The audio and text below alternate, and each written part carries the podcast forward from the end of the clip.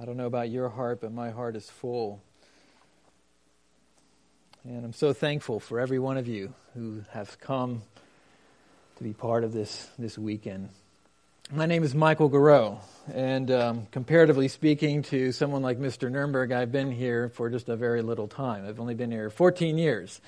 Um, but it's been a, a, joy and a privilege to be on the teaching staff. Um, just so you can get a little bit of an idea of who I am.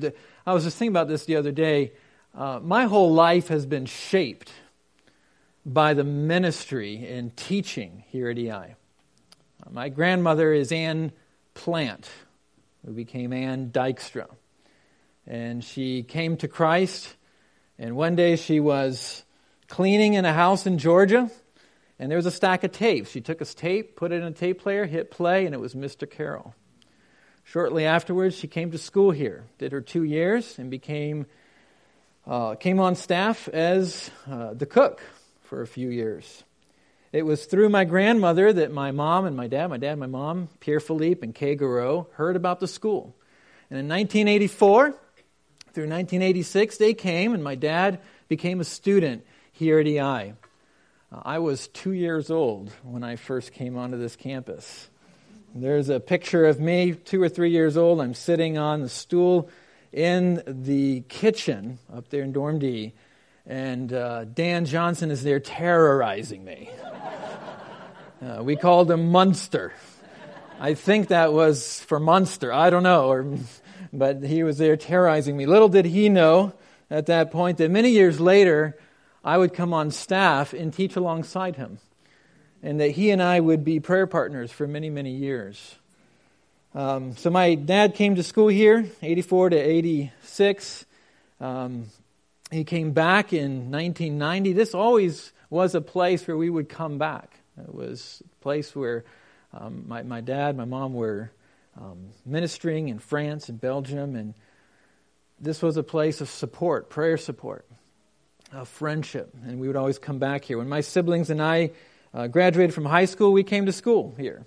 I was part of the graduate, the, the class that last had Mr. Carroll teach in person in the classroom. A great privilege. He would get, and, and he was still just as fiery. He'd come into that classroom, and despite all the struggles he had mentally, all that teaching would come back, and we would sit under that wonderful teaching. Well, um, I went on to do more schooling. And I came back with my wife. I was married then in 2008. August of 2008. We drove up onto this campus. Uh, I had rented a U Haul. We took everything out of our U Haul into a little apartment here on campus. We spent the night. I woke up the next morning, and the news was that Mr. Carroll had passed away in the night. So, my first night on campus as a teacher was his last night on this earth. And so these, these interesting transitions, you know, that you remember, these marking points. A uh, little less than two years into being a teacher uh, here at the school. Um, God and His sovereignty uh, caused me to go through great trial. Uh, talk about it today the valley of the shadow of death. One day I'm able bodied, the next day I was paralyzed. And I've stayed paralyzed ever since. But God has used that in my life. So as I uh, consider just my short life, 40 years, my short life, um, God has been a good shepherd. The Lord Jesus Christ has been a good shepherd to me. And I hope that as you, um, as we look over God's words, we consider God's word, and you consider your life and the way He has led you since you came here and, and up till today, you would see that He is a good shepherd. So if you would turn with me to Psalm 23, a precious psalm, very well known psalm. We're going to use it as our meditation this morning uh, to remind ourselves of the shepherd that is ours. Psalm 23.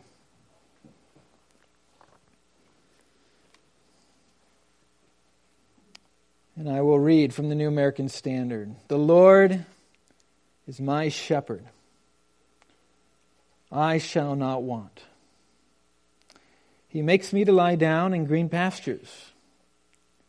He leads me beside quiet waters. He restores my soul.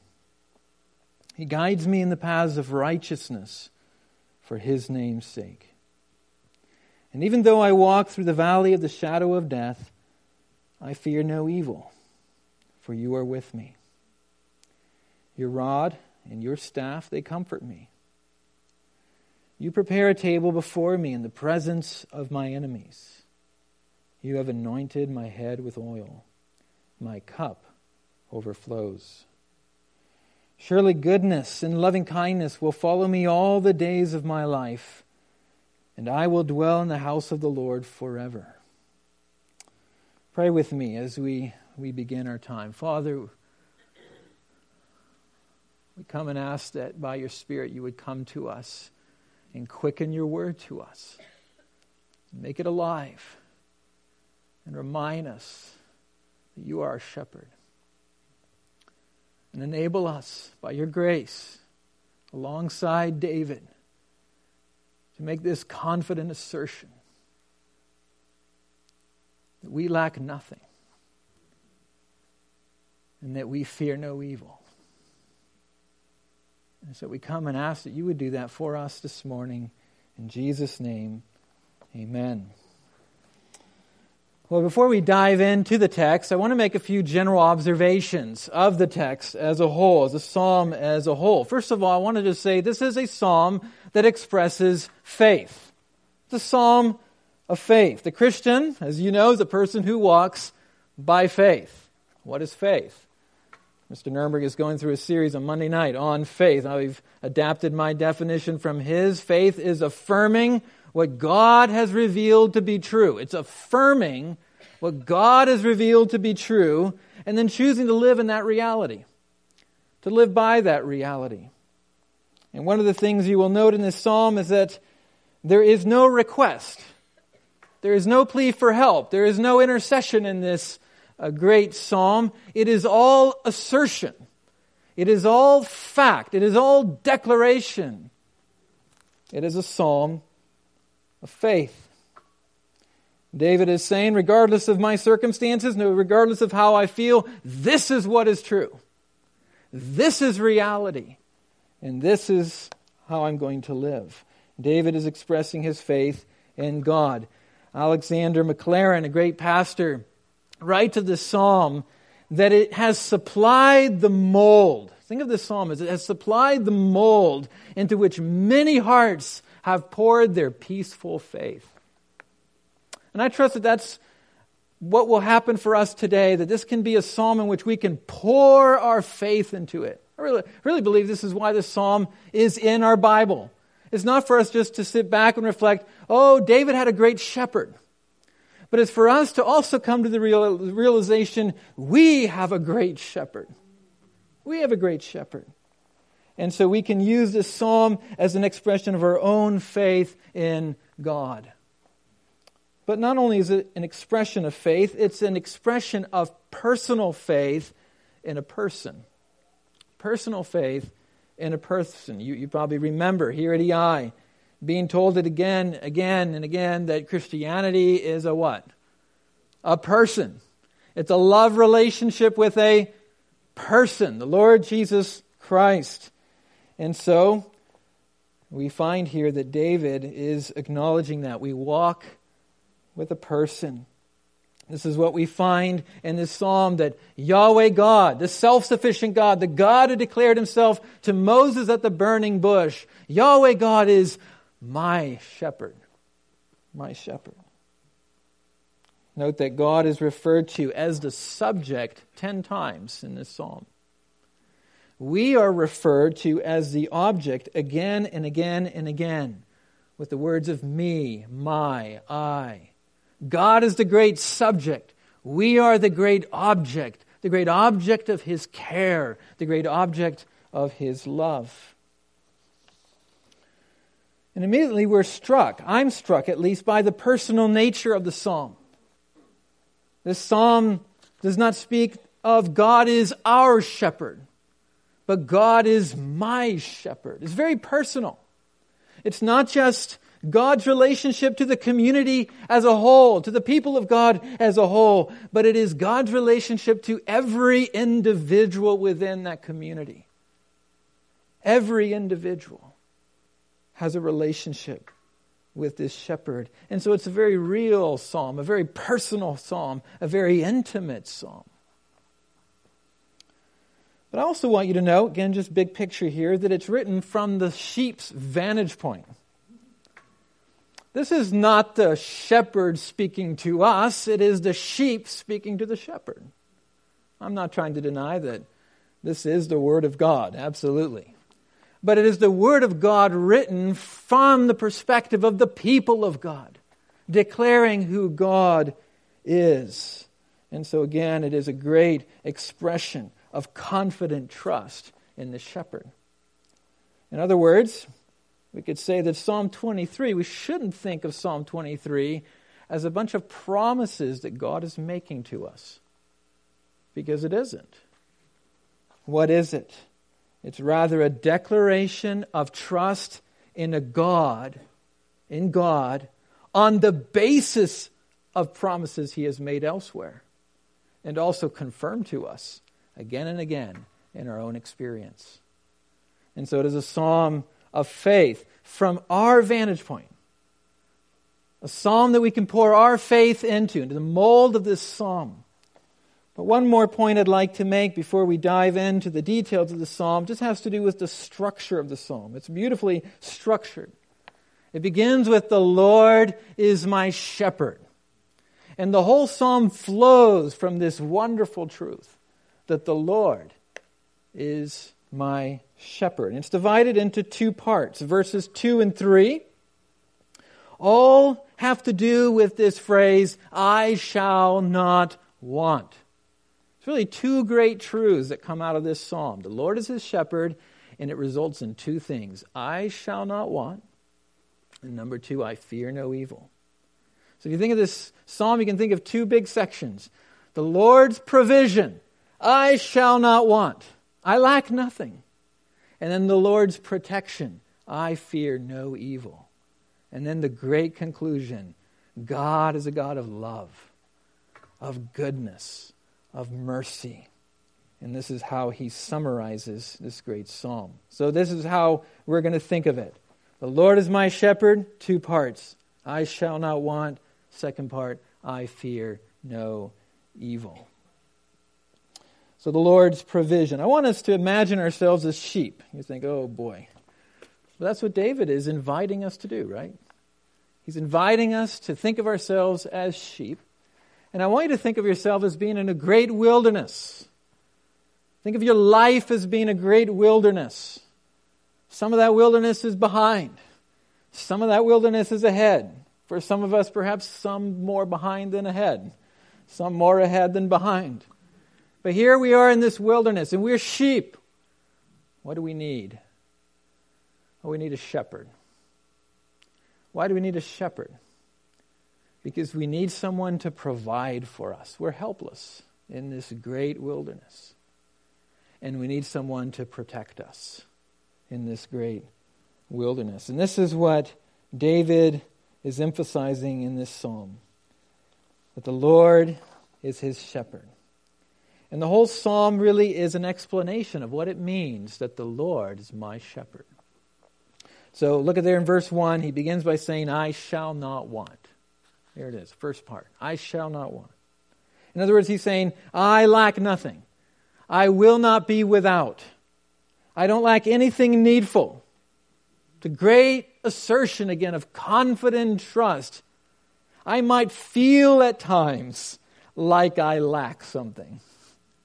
It may feel like I don't have what I need.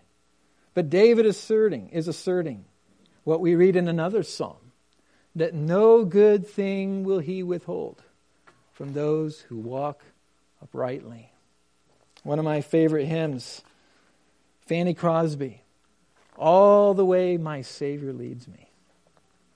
What have I to ask beside? What more could we ask for? Than for our Lord Jesus Christ to lead us all the way in this life. Well, what does our shepherd provide? Well, you look at verse 2. He says, He makes me to lie down in green pastures. So the first thing He provides for us is food. He provides us with nourishment. The Hebrew language has multiple words for grass. And this particular word for grass speaks of the new spring grass, the new, the new grass that springs up after the dry season, when the rain comes down and the new blades come up, and the shepherd leads us to this new grass, these new pastures of new grass that have sprung up. Interestingly, after dry seasons. The Lord is our shepherd. He provides for us. David is full of confidence. He causes me to lie down. I might be in a dry season, but the rain's going to come. The grass is going to spring up. He's going to lead me. He's going to feed me. He leads me beside quiet waters. Not only does sheep need grass, sheep needs water. And he leads us to these refreshing water. These are not quiet or still waters in the sense that the water is placid, unmoving, but these are rather waters of quietness, waters where we can find rest and refreshment. So these are not dangerous torrents, these are babbling brooks, as you would. And the Lord gives us what we need. He leads us to food, He leads us to water, and then we read, He restores my soul. There's a progression here, right? He takes food, He takes water, He feeds us so that we might be revived, so that we might be restored, that we might be strengthened and experience vitality of life. Why? What's the next line? He leads me, he guides me in the paths of righteousness for his name's sake. So he feeds me, he, he gives me water, he strengthens me in, more, in order that I might go on a path, walk on a path, paths of righteousness, right paths. And these are not just morally right paths, paths of morally right actions, but rather the right paths as opposed to the wrong paths. God's paths. God's perfect paths from His ultimate perspective. And He does it. Why does He do it? Well, Psalm tells us. He does it for His name's sake. Now, His name's sake speaks of His character. He does it because this is who He is. God is good and God cares, and God provides, and God leads. This is his character, and he places his character on display in the way that he cares for his children, for his sheep. So, what is David saying? He's saying Yahweh, God, is his shepherd, and because he's his shepherd, David has everything he needs to thrive. We need food, we need water, in order to be strengthened and revived, in order to walk on the path that He's called us to walk on. And the Lord provides it all. One commentator writes that this psalm speaks of the comprehensive and sufficient care of God. I love that. This is the comprehensive and sufficient care of God. It covers every area of our life, and it's enough. He gives adequately. I'm reminded of a story in the Gospels when Jesus steps off a boat. He's looking for rest. He's crossed the Sea of Galilee. And as he comes to the sea, to the shore, he sees a great crowd, an enormous crowd. And it says that he, he sees them as sheep without a shepherd, and he has compassion on them. And what does he do? he begins to teach them. He, he begins to feed them with words of life. And then the day gets to, towards evening, and, and what does he do? The Gospel of Mark, it's fascinating, tells us he, he, he causes them to lie down on green grass. Mark specifically tells us it was green. And there he takes bread and, and fish and he breaks it. And he feeds them feeds them all. He's a good shepherd. Wonderful shepherd. And he knows what we need. He knows that we don't live by bread alone, but by every word that proceeds from the mouth of God. He knows that we are body and spirit. And so he feeds us with words of life and he feeds us with bread.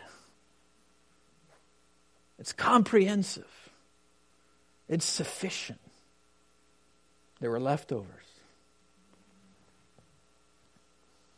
Before we go any further, I want to ask you this morning how has the Lord revealed himself to be your shepherd? How have you experienced the comprehensive and sufficient care of God in your life?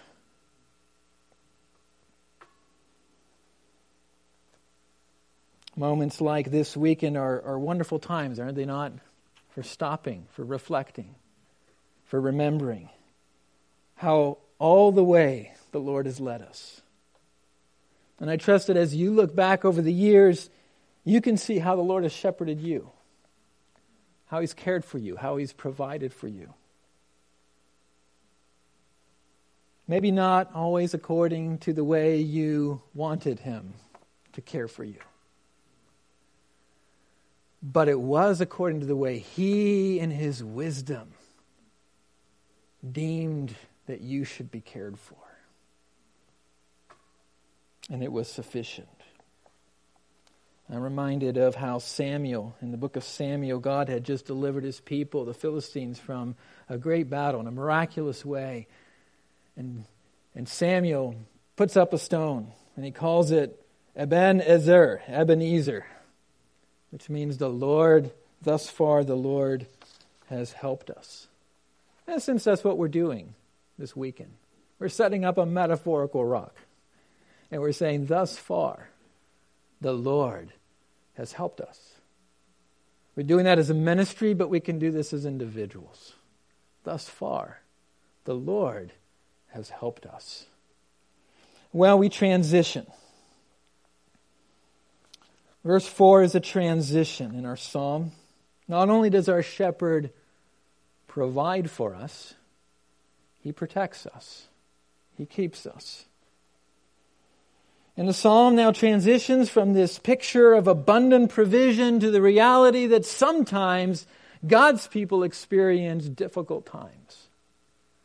They experience trials, they experience sufferings, they experience darkness, they experience the valley of the shadow of death.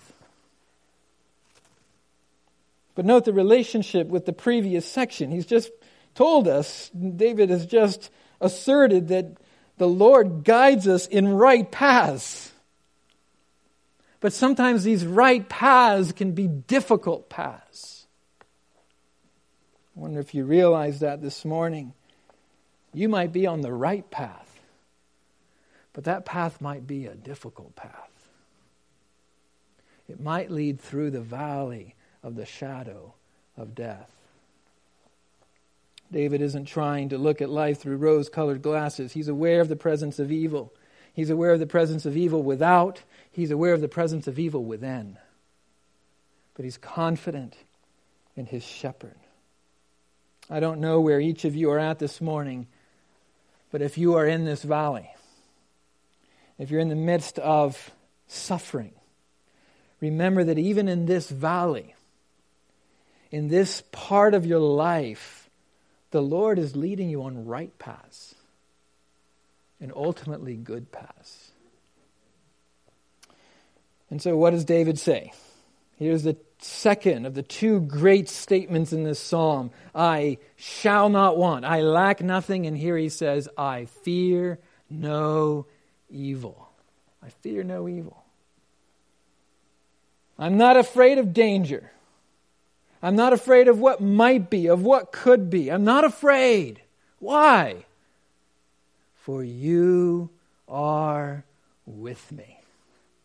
For you are with me. It's because of the presence of the shepherd. Now we have to be very clear here. We are not afraid of evil, not because evil is eliminated, not because evil disappears and evaporates, but because of the presence of the shepherd. In the midst of that evil. The presence of our shepherd. And I love the way David communicates this. He does it in a subtle way, he actually does it in a grammatical way. But he communicates to us that the darker the valley, the closer the shepherd. The darker the valley, the closer the shepherd. You'll note that in the first part of this psalm, God is referred to in the third person. He is my shepherd. He leads me. He guides me. He provides for me. He refreshes. But here it transitions. For what? You are with me. The He third has become the second person, you. You are with me. The, the darker the valley, the closer the shepherd. The more intimate is the presence of the shepherd. In fact, I would go so far as to say that there are some experiences of God's nearness which cannot be known apart from the valley of the shadow of death. I'm sure many of you have experienced that. The reality of that statement. Fear, is the, fear of evil is removed by the presence of the shepherd. But how does the shepherd assure us of his presence? Well, we read here, the end of verse 4 Your rod and your staff, they comfort me. Here's the assurance of God's presence by his rod and his staff. The rod was a club, a weapon of sorts, used by a shepherd to drive away wild animals. The, the staff was a walking stick of sorts with a crook that was used to draw sheep back. And so here we have this picture of a rod and a staff, and David says, They comfort me.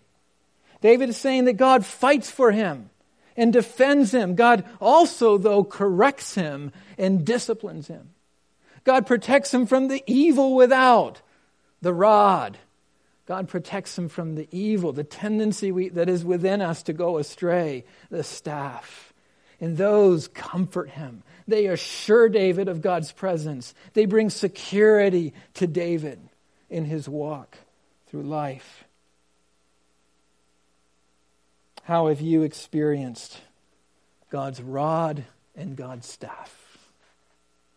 How have you experienced his protection in your life, both from enemies without and from that great enemy within, self? How has the Lord kept you? The Lord's a good shepherd, isn't he? In verse 5, the metaphor changes abruptly. It changes from sheep with a shepherd to being welcomed as a guest at a feast. You prepare a table before me in the presence of my enemies. You've anointed my head with oil, my cup overflows. The theme of danger is still present. The whole idea of protection is still very much present, but it does go somewhat to the background. And what comes to the foreground is again the incredible provision of God, even in the midst of evil. It's important to understand that in the ancient Near East, to provide hospitality to someone was a sacred duty. And it meant more than just having them over to your house and giving them a meal, but it also entailed protecting those guests to the, you know, as much as lied in your power, it was your sacred duty to protect your guests from danger. And this, I think, is at play here in this psalm. You might remember the story of Lot. Not such a pleasant story, but the story of Lot. He's coming in from the fields. He sees two angels there, and he, provide, he, he offers them hospitality. But when he offers them hospitality, he's doing more than just saying, giving them a place to stay, offering them food, but he is also he is also um, committing himself to protect those two angels up to his own life, basically, which he does kind of in a gruesome way. And the Lord delivers him. But that's the context. And what is astonishing here, though, is that it is the Lord Himself who is our host. It is the Lord who, Himself who, who prepares a table. It is the Lord Himself who anoints our head, which was the custom of the day. When you invited a guest in, you would anoint them and bring them in. And it is the Lord Himself who is serving, pouring the wa- pouring the maybe wine, pouring the drink here. And it's all speaking of abundance. The Lord is the host. And He's welcomed us as His honored guest, and He's committed Himself to do everything in His power, not only to feed us, but to protect us and to watch over us. And He prepares a table in the presence of our enemies. Now, the enemies have not gone astray. They, they, they've not gone away, I mean. But there's nothing they can do to harm us. Why? Because of the overwhelming power and resources of our host, the one in whose house we are feasting. What a beautiful picture, isn't it? I was just reflecting on this psalm. It's just interesting how much food is present in the psalm. It begins with food, strength to nourish us on a path, and it leads us back to food. It's food, walk, food. It's kind of like this conference a little bit. Lots of food, more food. But I love that because it's, it's an expression of God's bountiful care. Your bountiful care, what tongue can recite? What tongue can recite? The care of God for his people. I can't help but be reminded here again of the Gospels and of when our Lord Jesus hosted a meal for his disciples. And before the meal or during the meal, he doesn't anoint their head, but he stoops and he washes his disciples' feet. And then he breaks bread and he says, Take, eat, this is my body.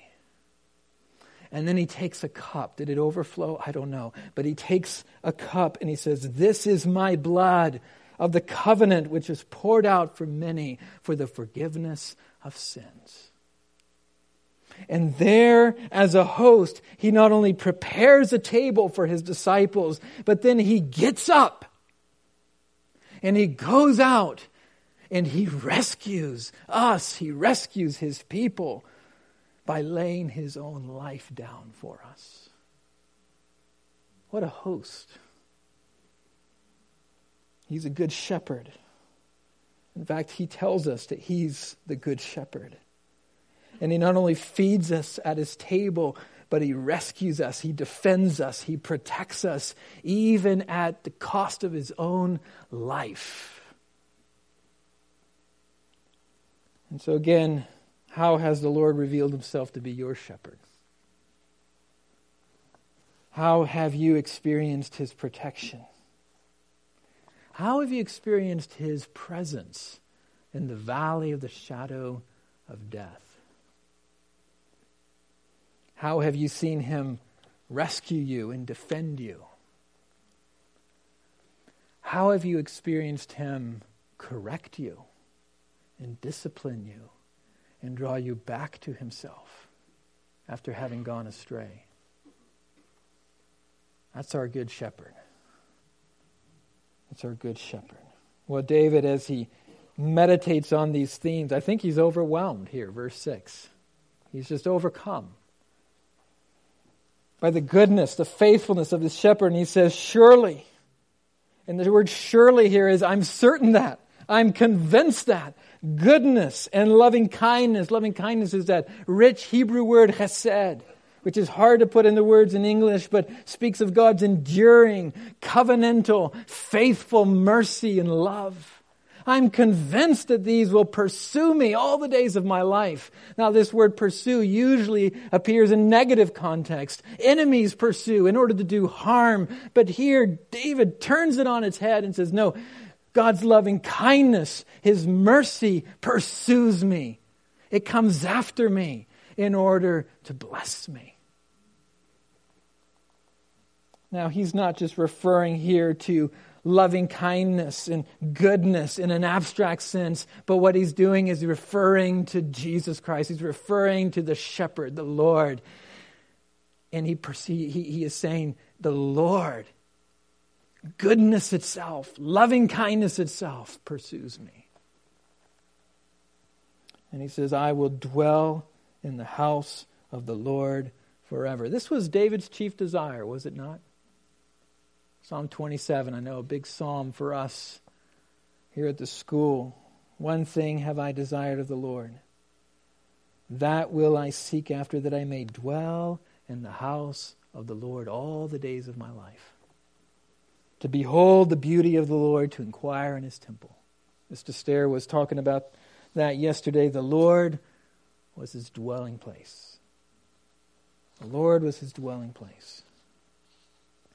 It's interesting here. You see in Psalm 23 how David's desire to dwell in the presence of God has now become his confidence. I will dwell. I will remain. I will abide. Not just as a guest who comes and who goes, but as a member of God's household. I will live in God's presence. Well, what are we to take away from this psalm? And my hope and my desire is that each of us would be able to pour our faith into the mold of this great psalm. That as we look back on our lives and we look into the future, as we meditate on the character of our great shepherd, Jesus Christ our Lord, we might be able, with David, to affirm the precious truths of this psalm. But if we are to pour our faith into the mold of this psalm, two things are necessary. One, we have to acknowledge ourselves to be sheep. We have to recognize that we're sheep. Well, what does that mean? Well, the psalm tells us what it means. Sheep can't provide for themselves, sheep cannot protect themselves. Sheep need bread, water. We need strength. We need to be led. We are weak. We need correction. We need defend, defending. We're sheep. We're helpless. We're weak. We're needy. And if we are to experience this psalm, affirm this psalm for ourselves, we must humble ourselves and recognize ourselves to be sheep in need of a shepherd. But the second thing that's necessary is we have to understand the greatness of our shepherd. We have to understand that we're needy, but we have to understand that He has every resource. The wonder of our shepherd. We must grasp the greatness of God's love and power on our behalf. Not in some general sense, not just God's power and love on David's behalf, or towards so and so, or towards EI even as a ministry, but towards me, towards in my life, in a very personal and real way. In other words, we have to be convinced that because of what Christ has accomplished on the cross, God is now for us. He's for us. And He cares about every detail in our lives. Where are you at this morning? We've thought a lot about God's great faithfulness. Are you willing to pour your faith into the mold of this psalm? Will you say with David, The Lord is my shepherd? Make it personal. I shall not want. I fear no evil. And I want to invite you right now, I want to invite us to bow our heads. And I want to invite you in the next just couple minutes, just taking a couple minutes, to read through this psalm individually, quietly, and to make it your own. To right here, right now, as you reflect upon your life and the, the way, all the way the Lord has led you, to read through this psalm and make it your own prayer to God, your own confident assertion of faith in God. And I realize that perhaps you don't feel like it's true. Some of us may not feel like it's true. But if the Lord is our shepherd, it is true. It is true. Why? Because we're a people who walk by faith, not by sight. And so take a couple minutes, pray through this prayer, and I'll close us in prayer in just a couple minutes.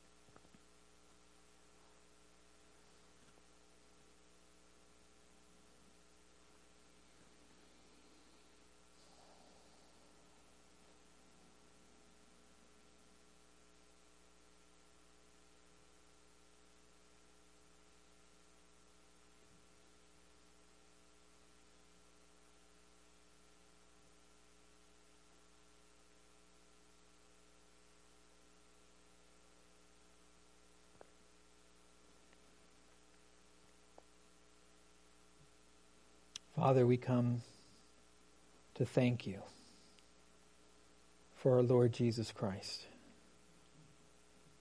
That he is our good shepherd. That he lays down his life for the sheep. Thank you, Lord, for your comprehensive and sufficient care in our lives. Thank you for leading us all the way. Thank you for never leaving us or forsaking us. And we praise you and we worship you. In Jesus' name, amen.